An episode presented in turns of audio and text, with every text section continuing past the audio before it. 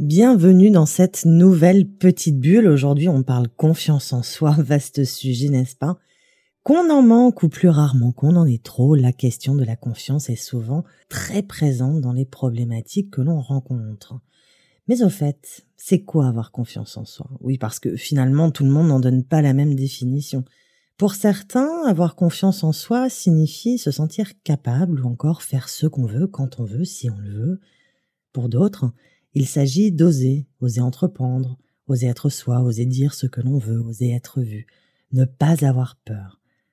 C'est vrai que c'est un peu tout cela, mais je vous propose aujourd'hui que nous allions un petit peu plus loin et que nous soyons un peu plus précis. Avoir confiance en soi signifie, selon moi, avoir conscience de soi, car c'est bien ce dont il s'agit en réalité et c'est bien ce qui complique tout. Oui, parce que la conscience ou la connaissance que nous avons de nous est parfaitement subjective. Elle dépend totalement des filtres à travers lesquels nous observons. Notre confiance ne se base donc malheureusement pas sur nos expériences, mais bien sur la représentation mentale subjective que l'on a de nous. Et tout de suite, on comprend mieux pourquoi ça coince. Mais quels sont ces filtres qui biaisent notre objectivité? Eh bien, il s'agit des filtres qui sont le fruit de notre conditionnement, de notre éducation, de notre héritage transgénérationnel. Tout cela va créer comme une coque dans laquelle nous allons nous enfermer et qui va nous empêcher d'accéder à notre plein potentiel. Alors c'est quoi l'astuce pour gagner confiance en soi? Eh bien c'est très simple, ou presque. Enfin, vous allez voir. D'abord, parlons un petit peu de ce que l'on ne doit surtout pas faire. Pour commencer, on cesse de se comparer et d'évaluer nos capacités en fonction de celles des autres.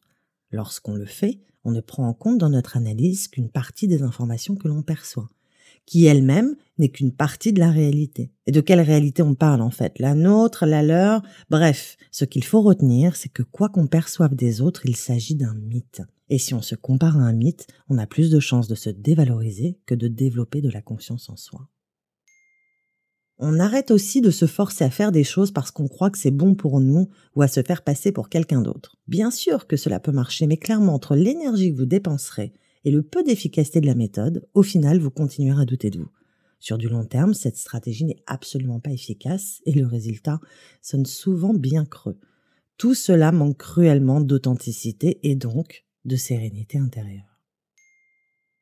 On arrête de croire à nos scénarios catastrophes. Quand on y réfléchit cinq minutes, c'est quand même extraordinaire, cette manie de bien vouloir croire aux pires histoires que l'on se raconte, sans aucun fondement ou très peu, mais de douter systématiquement des choses sympas qui pourraient nous arriver.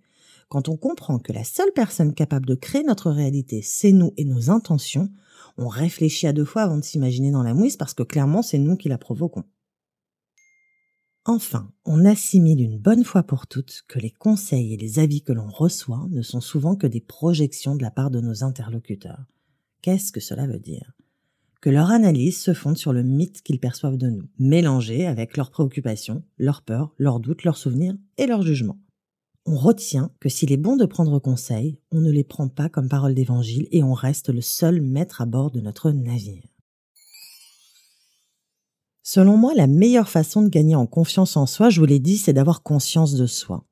Alors, comment on procède? Eh bien, on commence par faire un point sur nos filtres. On revisite notre histoire, nos conditionnements, le regard que nos parents posaient sur nous, voire celui que leurs parents posaient sur eux. On apprend aussi à se connecter à son cœur et non plus à son mental. En effet, lorsque le mental nous parle, il exprime ses peurs, ses croyances limitantes, et tout cela est souvent le fruit de nos filtres. Le mental déteste l'inconnu et il déteste sortir de sa zone de confort. Il est donc très mauvais conseiller. En revanche, le cœur, lui, connaît le chemin vers ce qui nous fait vibrer et ce qui est bon pour nous.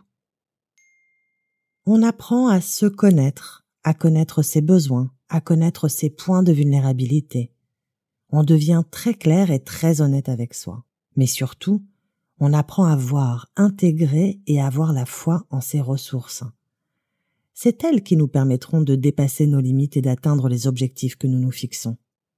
La confiance est un outil, mais ce n'est pas le seul à notre disposition.